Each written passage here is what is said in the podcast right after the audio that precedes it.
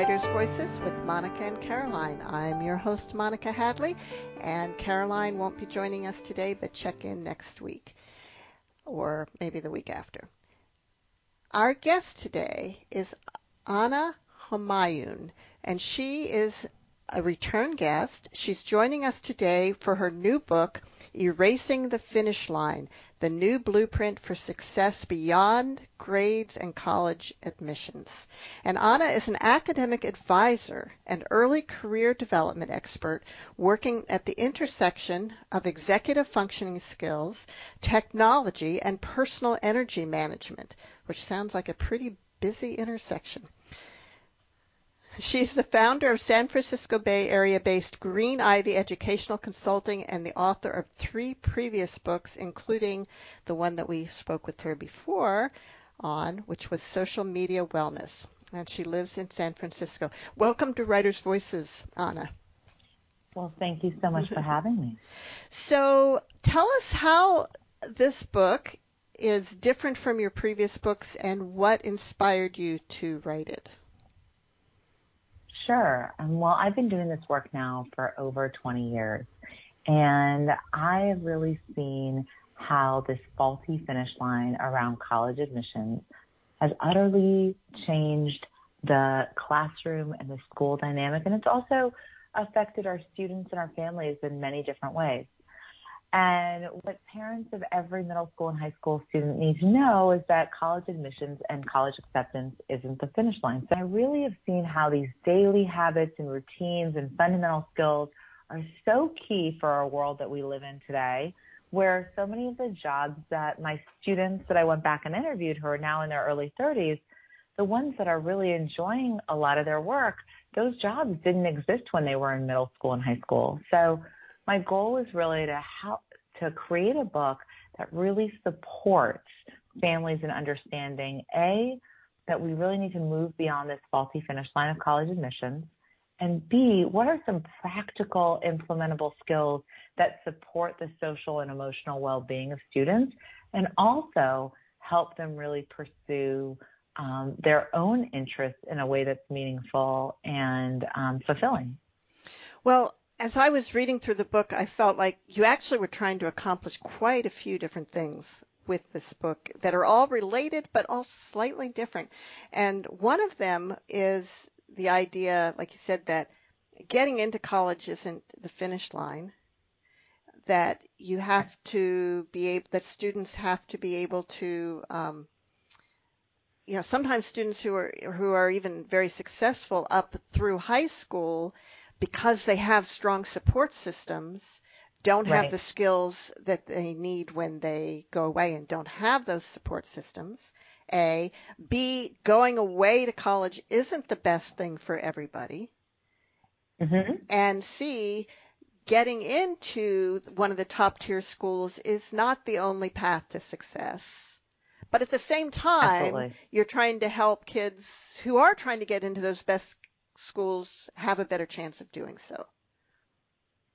Yeah, I mean that's a great. thank you. That's such a wonderful way of um, of summarizing. And the real thing is that all kids should have the opportunity to develop their own blueprint for success, and we should be helping provide those skills and the time structure and support that they need to develop those. But to your point, there are multiple different pathways there are multiple different ways of thriving and existing and going to college if that's a choice that people want to do and also doing really well. Like many of the students in this you know story there in the book you know are my former students that their pathways have have been different so different.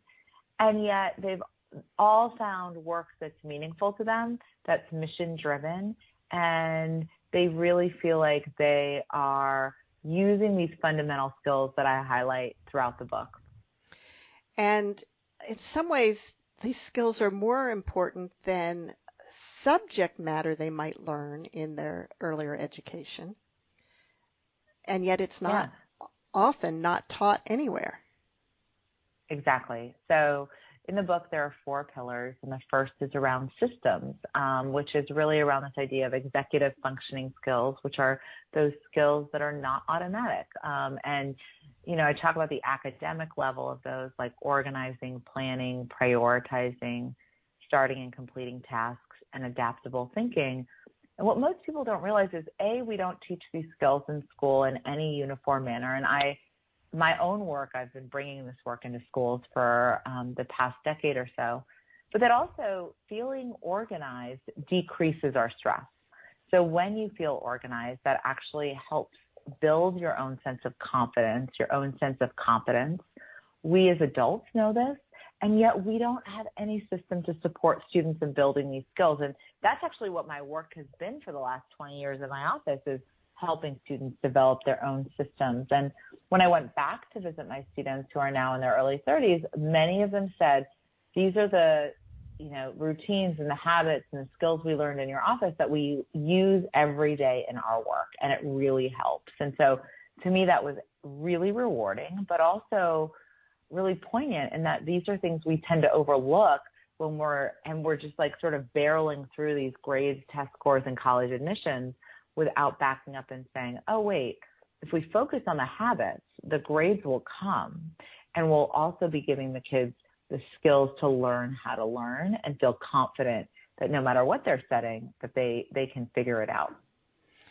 And that's so important because real life isn't necessarily like school. So even if you have a way that helps you succeed or get good grades or good test scores, that doesn't always carry over without Absolutely. without and, those systems and those other skills, what what we might consider soft skills.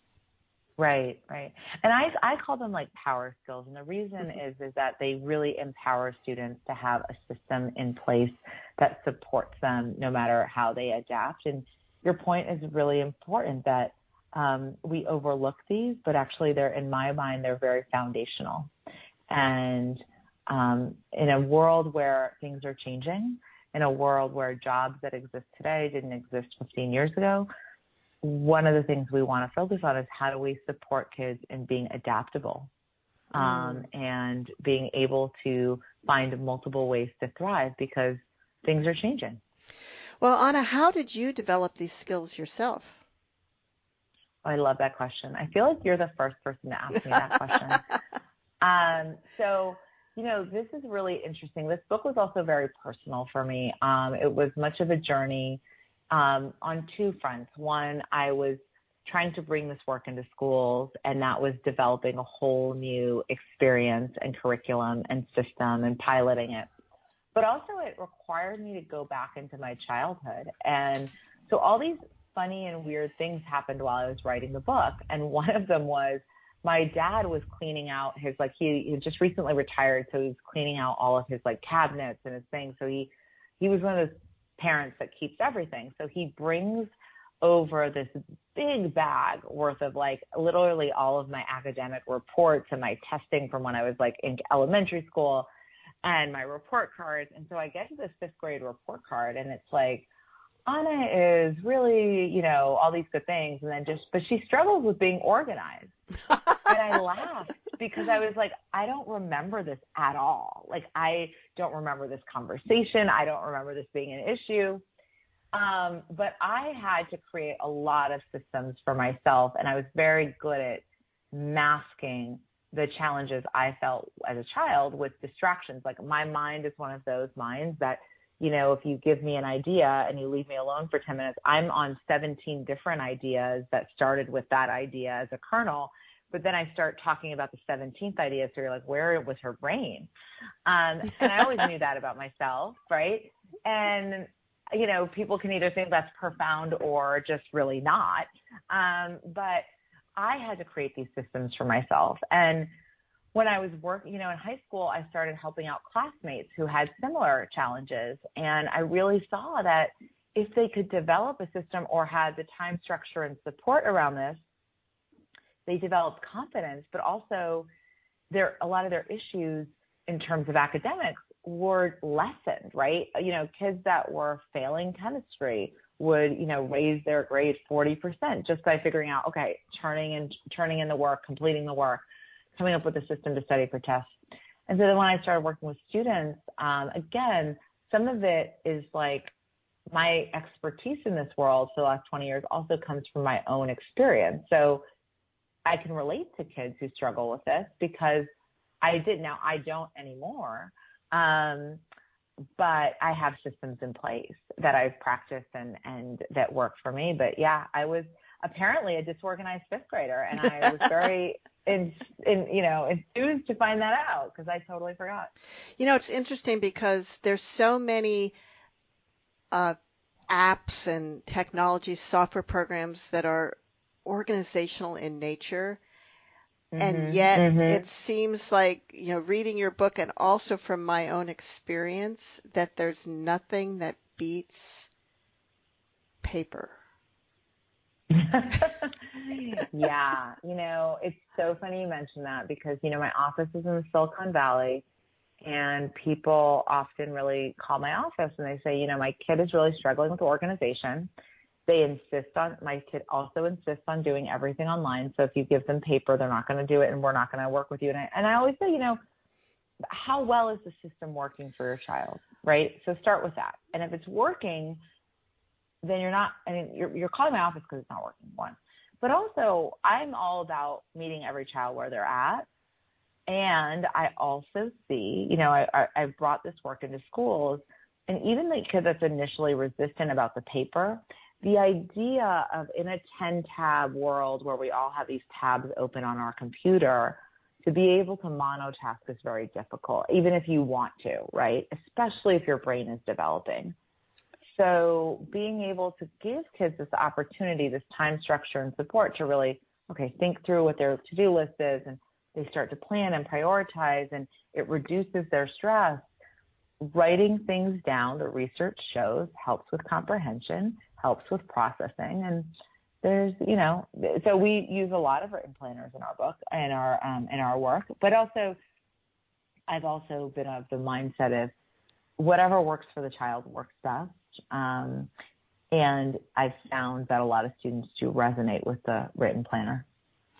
You also refer a lot to binders and um, you know papers and binders and pockets. Do students still use binders? I mean, I remember going to when you go to get your school supplies in the fall, you know, getting a new binder was such a cool thing mm-hmm. when I was a kid. And when my kids were little, it was Trapper Keepers. I don't know if you right. remember those. I do remember those, yeah. Are yeah, those, yeah. do kids still use those? Well, so it's really interesting. So I have spent the last six years piloting and bringing my work into schools. And, you know, a lot of the schools are have a lot of technology and the kids are using a computer or an iPad. And but yet yet and they have digital folders. So a lot of the stuff that we talk about we actually have also adapted for a, a school that has you know digital folders and computers and all those things. But um, what we found is that you know a lot of students will say well i don't get a lot of papers but then you see the papers still crumpled at the bottom of their backpack. So they might not like my first book i talked about a binder for each class and, and now my students really have like one binder and then separated dividers for each class because every class even if it, it doesn't if it's all quote unquote online there's still this like errant paper or th- something that's like kind of important that you might want to print out even if the teacher doesn't require you to. So my goal is that they have a binder that really acts as a catch-all but also supports them in feeling organized. And it's amazing. The school that I'm working with in San Francisco right now, we're on year two, and every kid got a uniform binder and all of the supplies right away. And how they feel about their own organization is unbelievable because it's given them this place to start where everyone is in the same place. And so instead of everybody having different kinds of supplies, they've all start from this uniform place, which has really transformed and made being organized cool and fun, which is what I want, right? I want that to be not a heavy. It's like, yeah, actually, this is awesome. It makes my life easier. I have more free time, and it's been great. I'm just, it's, it's, really so rewarding for me. So a lot of times it seems like students that you worked with, you know, had the they had the capability to get the material, but there were all these other things getting in the way. How do you identify, or do you even need to identify what was getting in the way for them, or is it just helping them figure out how to get organized? Did it by itself? Well, that's one part of it, right? So, one of the things that was interesting to me early in my career is noticing that students that um, had diagnosed learning differences from an early age, so we're working with a learning specialist, were learning a lot of these skills early because they got the time structure and support. And when students would come into my office that were really struggling, a lot of times intellectually they were very capable, but they had never learned these skills because they had relied on their memory or their charm or their charisma. And then somewhere along the line, that doesn't work anymore. And that can be challenging if you haven't had that time structure and support in place. So what I found is, you know, I look at this in, a way when I go to schools, right? When I, I say to, you know, to staff members, I say to faculty and staff when I do professional development, I say, you know, 20% of these students may never need your support, or 10% or 20% may never need your support. They have a system, it works for them, they're great. And then 10 to 20% of your students may need more support, right? They may have diagnosed learning differences or additional concerns that may require more. But if we provide that middle 60 to 80% of kids that, you know, are doing fine, but nobody's noticing, if we provide everybody this level of support around building systems, which is the first pillar of the book, we really can transform a school culture. And that's what we're seeing now that I've, you know, I have a nonprofit initiative. It's called the Life Navigator School Advisory Program. We bring it into schools um, and we're teaching these skills. And, and, you know, a lot of teachers haven't learned this, right? So this is new. Um, and the, the idea is if you can help students build these skills, you also help them build their sense of connection because you reduce the stress and you can expand their perspective and their sense of acceptance, which are the other three pillars of the book. You're listening to Writers' Voices, and our guest today is Ana Homayoun, author of Erasing the Finish Line, the new blueprint for success beyond grades and college admission. So let's move on to the second pillar of connection. Mm-hmm. And mm-hmm. in in this section, you do talk about social media, which circles back to some of to your mm-hmm. previous book. Um, mm-hmm. so what's what's new in that area, and what's you know, are things changing? Are you seeing is social media yeah. affecting kids yeah. more or are kids and I'm just saying this because I have, you know, I have a couple grandkids who are mm-hmm. uh, middle school, you know, late elementary, oh, middle okay. school age. They yeah. don't actually seem to be all that interested in social media and it doesn't seem to be affecting them much. Yeah. And I don't know if there are exceptions or is this or are you seeing this more? Well, it really depends on your community and where you live and what the norms are within your school and how your kids engage with those norms. So there's so many factors because I see other families who their kids are hiding accounts and um, navigating this. But the piece around connection that's really important for families to recognize is that they need to think about their kids' social connections and their ability to practice face to face conversations. You know, the last few years have really changed things for a lot of us. And what I have found in my office and with students is that kids and young adults are out of practice with developing those small talk skills and those face to face conversations and those initial conversations that develop relationships. First of all, a lot of face, you know, there's not a lot of face to face introductions that happen anymore, or there are fewer than in years past. And that can totally change. And then the other piece is, is that you know, the goal is that every child has multiple spaces where they feel a sense of connection that are non overlapping. And what I mean by that is, as kids go through middle school and high school, they their friendships change, right? They evolve. You know, they, there's transitions that happen. All the research, you know, points to this. And if all of your friends are in one group, one space, like your kid, your friends from school are also at summer camp and are also on the traveling soccer team and also in robotics, so you know all the same people in the same different spaces, you know, something doesn't happen, you know, or something goes unfavorably in one situation, you feel much more overwhelmed than if you have, okay, multiple different spaces that are non overlapping. And you say, okay, well, things aren't working out in robotics, but I have, you know, my travel soccer team, or I have my friends from biology class, or I have my summer camp, or my cousins. Um, and so preventatively, this is really a goal around around um, connection. And the other piece to think about is these small talk skills. How do kids have these, you know, develop these stronger and weaker ties through the way they connect? Um, and so an example I give in the book is, you know, having kids practice in low stakes situations, whether that's like, you know, getting a summer job where they're dealing with the public or um, going to a family event and having to talk to adults and start conversations with people they don't normally talk to. These are really practical, implementable things that families can do to support the initial development of connection and building those skills. COVID really changed the game on that, didn't it?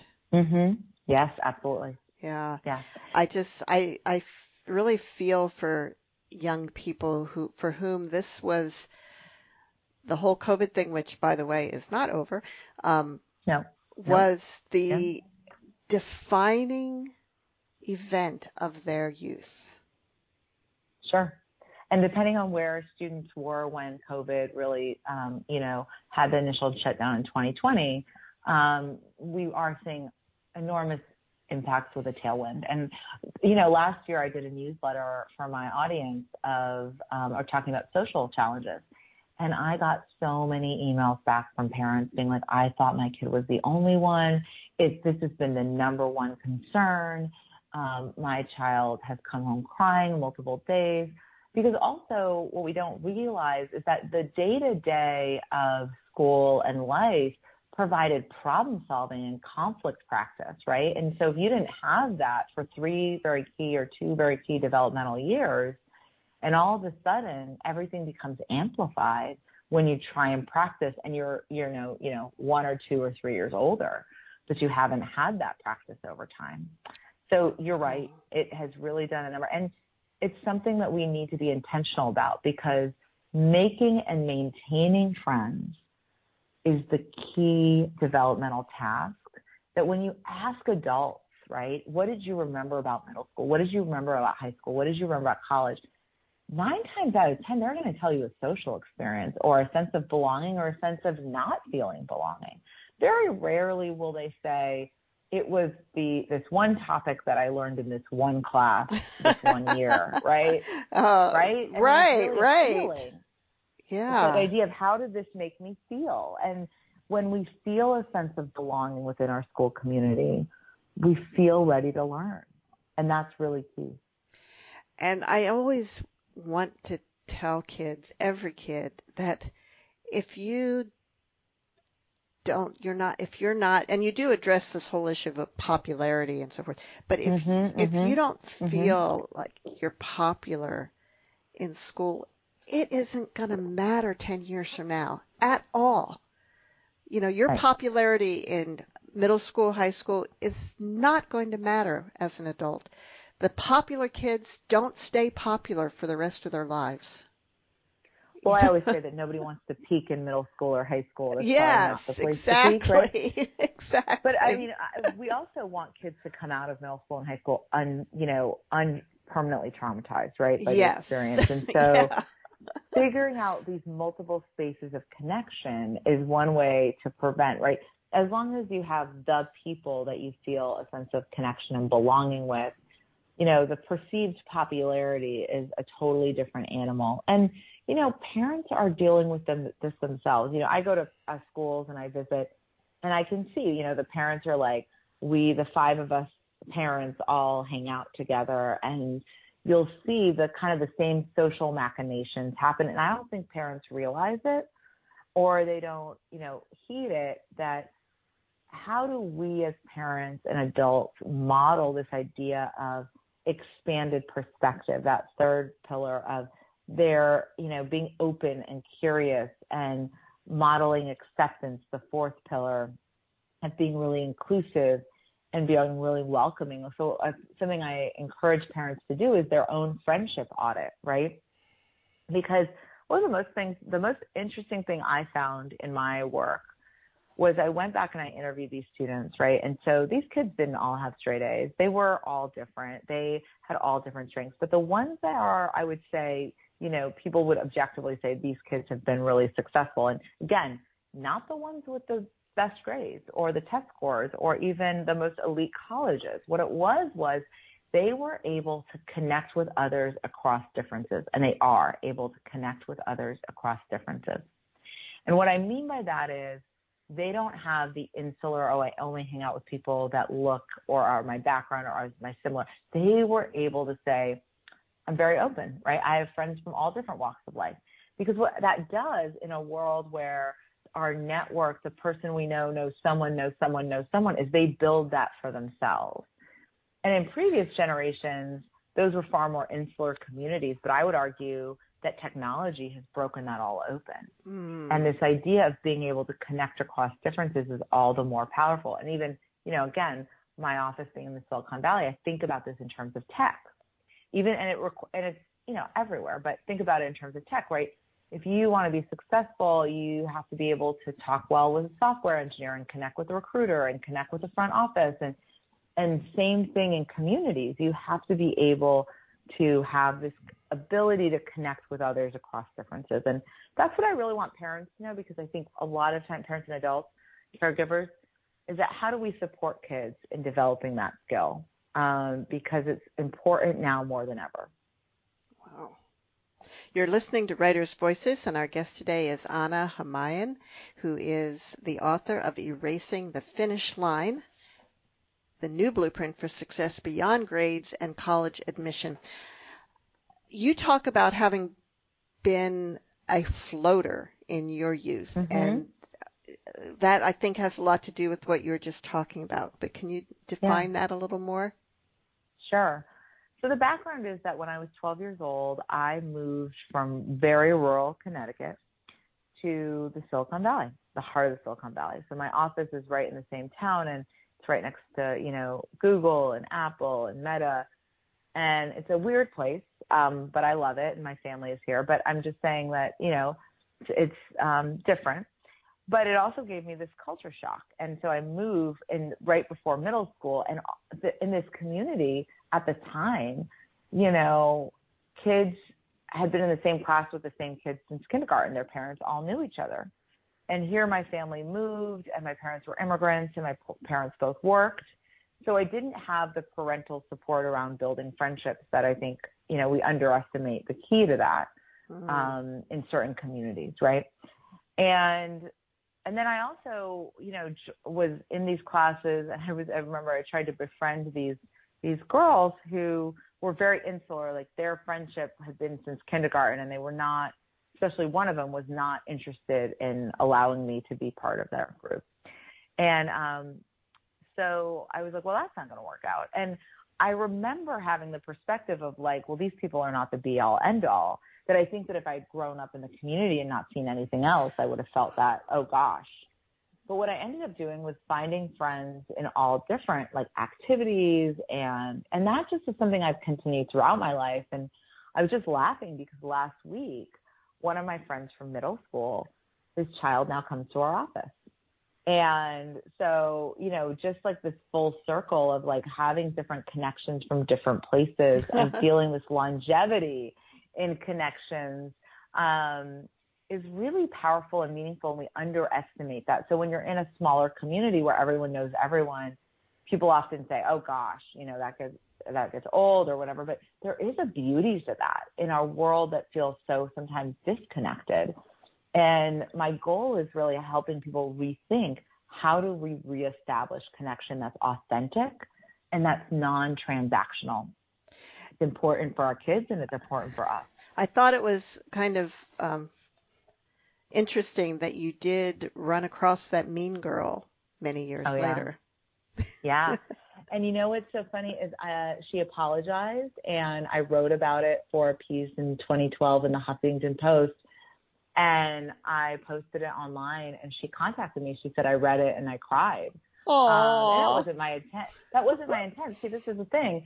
This is what I want to want to say about that is that she felt regret, and I wrote about that. It's like she felt regret. I never felt regret, and we wanted to teach our kids to live, you know, to not have that kind of regret by not behaving in that way, right? Mm-hmm. And and this idea of the back I, I wrote that piece around this back to school lesson in kindness how can we be inclusive how can we invite the person that's not doesn't have anyone to sit with how can we create this environment um, where people feel included. I mean we could solve a lot of problems that way. And so i talk about this in the book in the relation of how do parents model this as well. When you go to a school event do you only talk to the same parents? What do you invite new people in the community to join you? Do you, you know, what are the things that you are modeling? Um, because I do remember one of the things is my parents, you know, you watch your parents and you watch the trusted adults in your lives, and they can't really tell you, but they can show you much more powerfully. And my parents were really are really good at connecting with people across differences and feeling a sense of connection that's really non-transactional. And I think that's a superpower that they really instilled that you treat everyone with kindness and that there is, you know, you don't go into a relationship thinking, what can I get from this? Right. And, and then things flourish in a way you wouldn't have expected. Right. Right. Um, right. Without this, you know, going in and social media creates some of that transaction, right? A like, a follower, a subscribe. That's the transaction. So we want to help ourselves move away from that. I had a, in some ways, a similar situation where my parents weren't really part of the local social scene. Um, mm-hmm, didn't mm-hmm. really interact with people a whole lot, and yeah. um, and I always felt a little bit outside, but they did, yeah. especially my mother did model kindness and and inclusiveness, and I've had a couple of times over the years people that I barely really noticed in high school. They right. were younger or they weren't, you know, part of right. my circle at all. Come up to me later and said, I'll always remember how kind you were to me. Right. It's so powerful, isn't it? Yeah. Or my sister just went to her my sister just went to her high school reunion and people came up and told her these stories about how she had been kind to them that she blew her away because she's like I I don't remember that or I barely remember that and for her, she felt like, again, the same kind of similar, a little bit of an outsider, like didn't have the same network just because, you know, our family hadn't grown up in the community and, and, um, and a lot of things. But how rewarding is it to feel like how you made people feel and what they remember you by? And that's what I want all kids to be able to experience, right?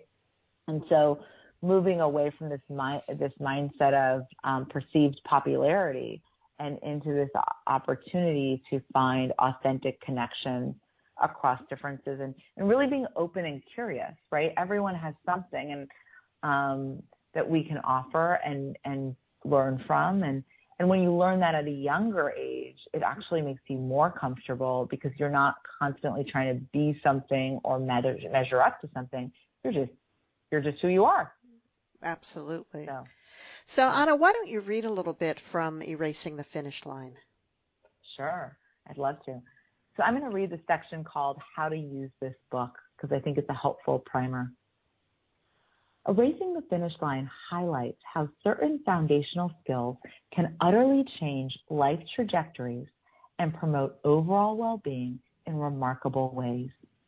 It shows all of us, parents, caregivers, educators, basically anyone and everyone who cares about our future can help our youngest generation navigate this ever changing world in a way that promotes their social and emotional well being as well as economic stability. As part of my research for this book, I interviewed some of the students I worked with many moons ago. They are now young adults in their late 20s and early 30s who have now taken the various skills they learned and followed their own pathways, many different pathways in many different places, towards uniquely fulfilling versions of success. A few were straight A students, most were not. Some came from families who were far better connected and more financially secure than others. In most cases, they pursued their own authentic paths and developed their own blueprints for success using the underlying principles I explain in this book. I also reflected on my own upbringing as someone who has experienced significant economic and social mobility and benefited from exposure to opportunities and proximity to resources that positively affected my life in extraordinary ways. In the coming chapters, I'll share some of their stories as I introduce the foundational skills that empower kids to develop their own pathway to success and well-being. I'll discuss redefining success in terms of essential executive functioning skills rather than the grades, awards, achievements, and test scores we've misguidedly deemed to be markers of success. Time and time again, I've seen how focusing on underlying routines and skill building over resume building has helped students develop their own blueprint far beyond any initial goals or expectations. I'll also show how exposure to an expanded worldview, along with shared experiences, helps kids develop a sense of curious engagement and an ability to co- build community, friendships, and relationships filled with stronger ties as well as weaker connections. Throughout this book, I've sprinkled tangible, practical, accessible ways we can all play a vital role in helping young people develop their own blueprint, which translates to a redefined path of lifelong success. Mm-hmm. It is my hope that kids will return to these foundational skills again and again throughout their life, and that these skills will help them reflect, adapt, and redirect in a world increasingly different from the one their parents grew up in. Erasing the finish line isn't about how we transform a kid. It is a model for how we can transform the world by focusing on the skills young people need to navigate a high tech, pandemic adjusted world. It doesn't mean we place late, it doesn't mean we place less emphasis on the humanities or the sciences. It simply means we recognize that other long ignored modes of developing oneself are at least as important in transforming a life as they are in transforming a society. Our world is ever changing, often in ways that are socially, economically, and politically unpredictable. What feels like daily uncertainty and a lack of stability is the root of much of the anxiety and the sense of overwhelm that is shared by children and adults alike. Many jobs in demand today didn't exist two decades ago and therefore might be better suited to different kinds of education or training. And daily life itself seems to be constantly shifting, often as science and technology advance. The most important aspect of my work is how it has helped young people feel about their journey and their role in the world. I regularly see students who once felt defeated and alone bounce out of my office with enthusiasm about learning these foundational skills. They become more intrinsically motivated and excited about their options and possibilities. I've also seen the energy in audiences at schools around the world when young people have an aha moment, realizing that they too can use these foundational skills to optimize their potential and change their daily lives, and then the future as well.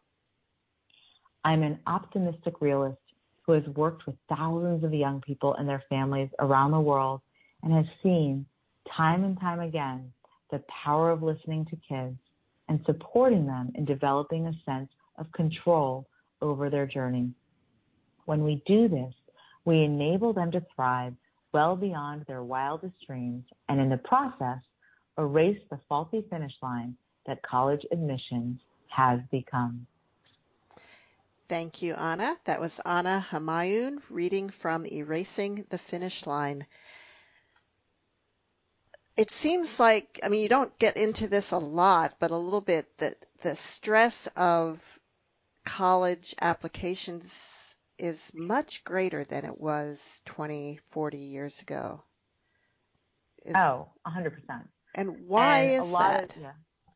Well, there's a couple of different factors. Um, one, the ease of applications has made it that kids are applying to way more schools. If you talk to somebody a number of years ago, they would say, I applied to five to seven schools, I applied to three schools, I applied to two schools. Now kids are saying, I applied to 20 schools, which I think is really way too many because the quality of the application goes down, but also that's a lot of executive functioning, a lot of things to manage.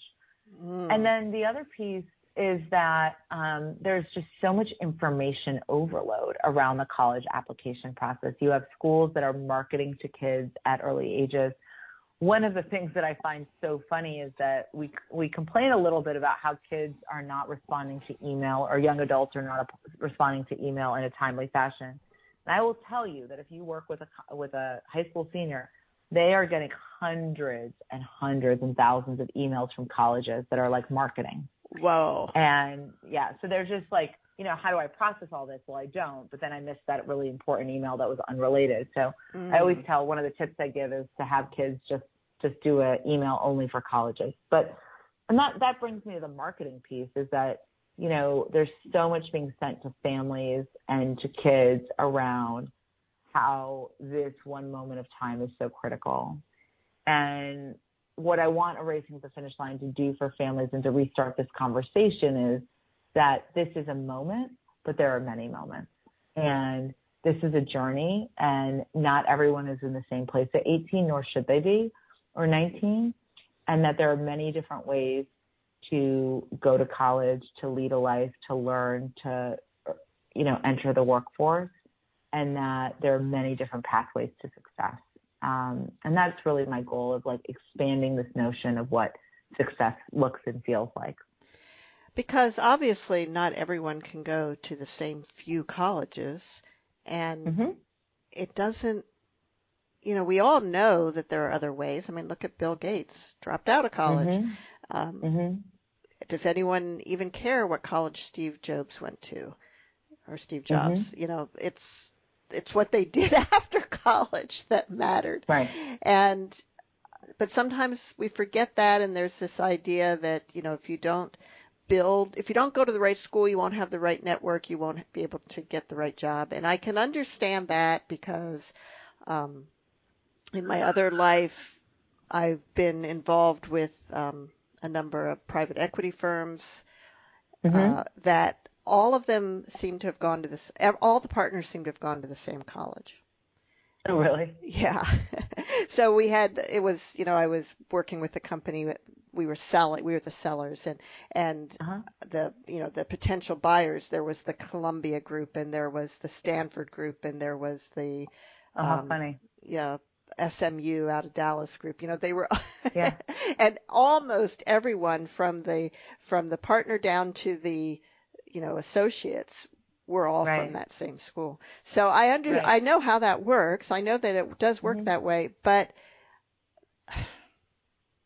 that's only one path. You know, there's there's so I didn't go to any of those schools, and well, I've probably yeah, been more success in business than 90% of them. Well, and I would also say this that's really important to think about is that even if you go to those schools, if you don't have the connection ability, right? If you only hang out with people that it's a very insular experience, you're still not going to develop the network that mm. is, and and I don't mean network in the way that people talk about networking. I mean really this authentic lattice of experiences, people, and places that you can learn from. And that's where I'd like to expand this notion of what success looks like because, you know, from the perspective angle, again, the kids who like their jobs the most right now, kids, they're now in their early 30s, it really was, you know, more often than not, jobs that didn't exist when they were in middle school and high school. And because things are changing. You know, I had one young man who's not in the book, but I interviewed him and I went back and interviewed him. I'd worked with him from eighth grade through high school and he is working in data. He wanted, always wanted to work in college athletics. He knew that. But the first job he got was in data analytics, which he was the first person at the college in the athletics department to get that job because it, they had created it. Oh, wow. And so being adaptable. Yeah. And, and, you know, he was a kid that I thought, gosh, he, his parents are well connected in the world. That's probably how he got the job. He said, no, I sent out 10 resumes a day. I must have sent out 400 because people weren't looking at him coming out of where he went to school for the job. And he went to a highly competitive school, but they weren't, you know, the college athletics world worked differently, but he was really determined. And it was really this confidence in churning through and realizing I just need one, right? And that was his pathway um, because it allowed him to expand the notion of what success looked like. So he got um, an interview with a with a school that he had never even thought of potentially going to work at or even thought of really. And he said, "Well, I'm just going to take the interview for practice." So he comes with his own questions, and they were really impressed with him. But he was also really impressed with them. And so he ends up in this first job in athletics, college athletics, at a, a, school he would never have considered and had a great experience and has since been promoted and moved to another school. But this idea of being open and flexible and adaptable to get to an ultimate goal because things are different is really key as we're navigating a world that's changing.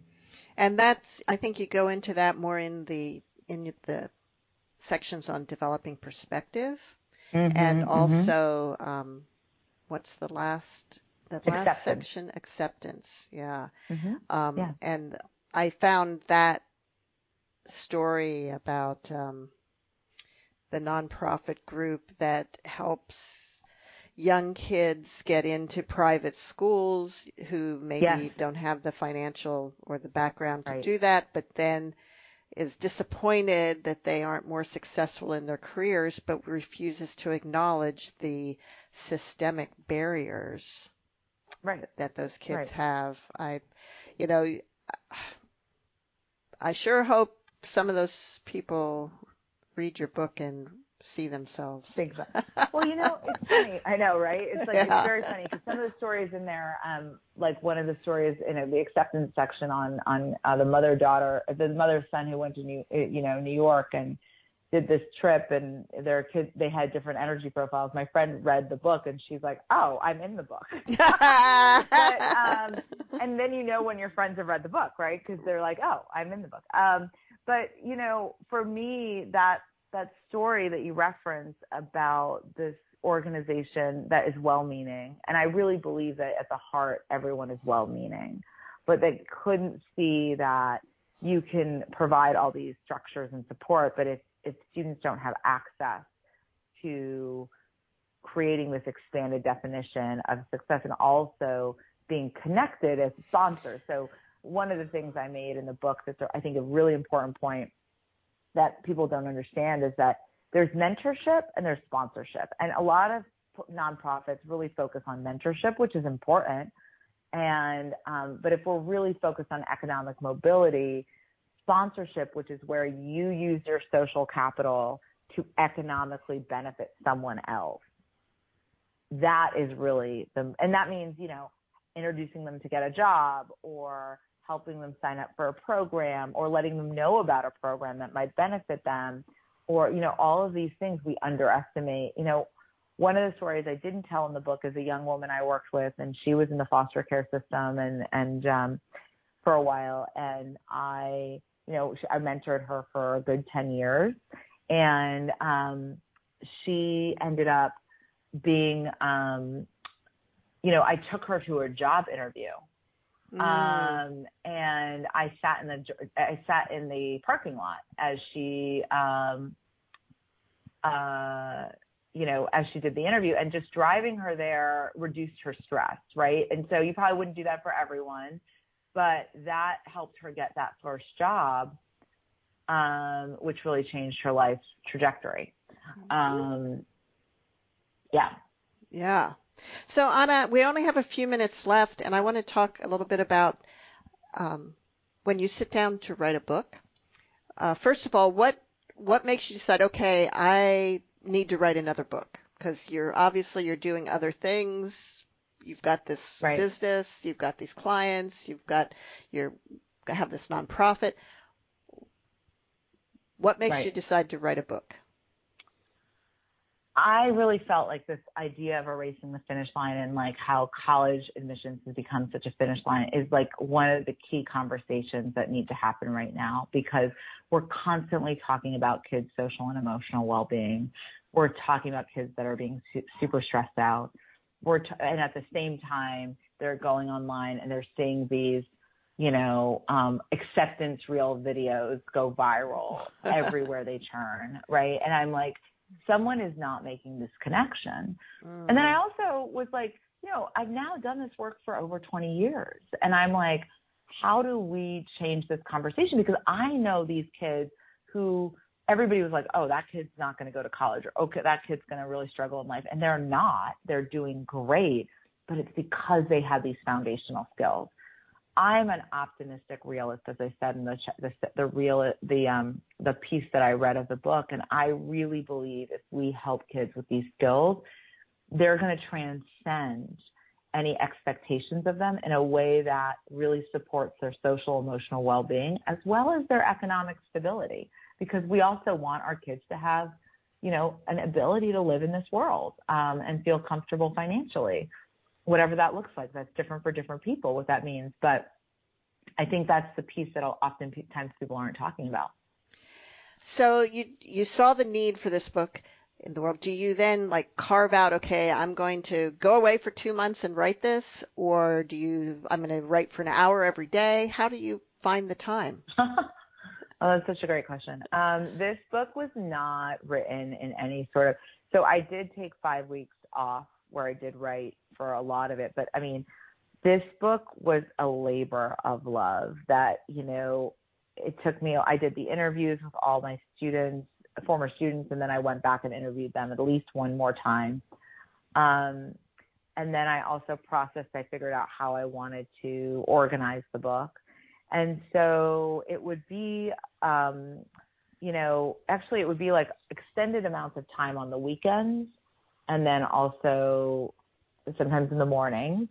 Um, I was doing a lot and I was juggling a lot. But this book was so important to me that I really went into hibernation about thinking about the ideas and how did I want to present them and even the conclusion, that story, I was working with the young man who's in the conclusion, who's an adult who was learning a lot of these skills during the time I was writing the book, and it came to me very late in the writing process that he should be the conclusion. Mm. So it was really an, a very active experience um, that I feel really good about, and I'm really proud of the book. Now, the overarching structure of the book, which is essentially based on these four pillars, did mm-hmm. that come from the system that you're teaching in schools and so forth? So was that already sort of defined before you started writing? No. So the, oh. the ah. proposal looks very different. In fact, I didn't come up with that structure until I remember a day when I took that five weeks off, and, and it was like three weeks into it, and I was like, and it was like this overhaul. You know, you have that as that moment as a writer where you're like, okay, I thought the book was going to be a lot more about my time in Charlotte, which you're talking about the nonprofit. Mm. I thought that was going to be a key part of the book, but 25,000 words ended up on the cutting room floor because, like, you know, that's not the sh- that's not the story. Um, that's not this book, and but it might be um, another book. It might be another book, but it's not this one. and um, and I had to feel okay with that. So then I was like, okay, well, it was so funny because there was a, and I think I don't know about other writers, but you know, now this is my fourth book. So a, I'm not panicked when you're in an existential moment in the middle of writing a book. Like, why did I sign up for this? And you're like, why am I doing this to myself? Um, and then you need to work through it, and then you come up with this idea, and you're like, oh my gosh! So you go through moments of like brilliance, and is this crazy or is this yeah? So it came to me last summer, and then that reformulated the book, and then the idea of the other thing that was the idea of the interviewing my former students and having their stories be, you know, really part of it in this, the way that it was, wasn't the initial proposal either. I mean, it was part of it, but it wasn't the overarching the way it ended up. Um, and I thought that there are stories, you know, that what was great is for me, it was like a culmination of going back and, and meeting with them. But it also gave me just such hope because these were such different, these are such different people. And I've been so fortunate to work with such amazing young people that are also different. um, and their stories are different, and their perspectives are different, and their interests are different. And what I hope readers come away with is this idea is that you know there's so many different pathways, um, and there's no good, bad. There's just different. When you're writing about real people like this, do you are you writing about specific individuals, and if or are you doing conglomerations?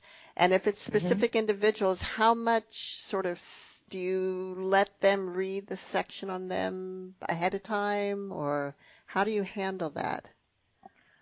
Well, I changed all the identifying details. So nearly all, there's a couple that are com- composites because the story, but it's in the spirit of the story. Mm-hmm. The quotes in the book are all from our interviews.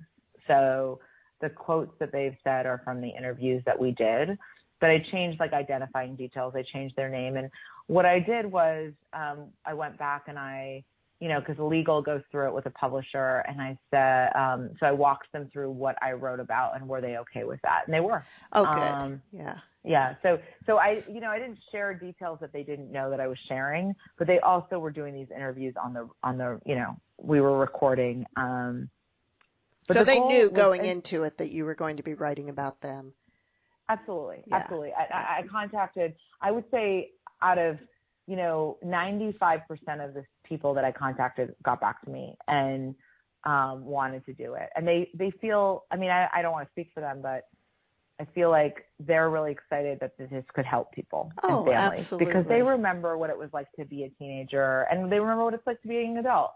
So that's what the ones that have talked to me about it since um, have said, you know, I'm really, you know, I think this is really going to help people, and that's just really wonderful. They're wonderful. I mean, that's the thing. You visit them 15 years later, and it's like one of them said, and I put it in the book. He's like, "It's just like I'm in your front office and we're talking again." I was like, "Yeah, like no time has passed."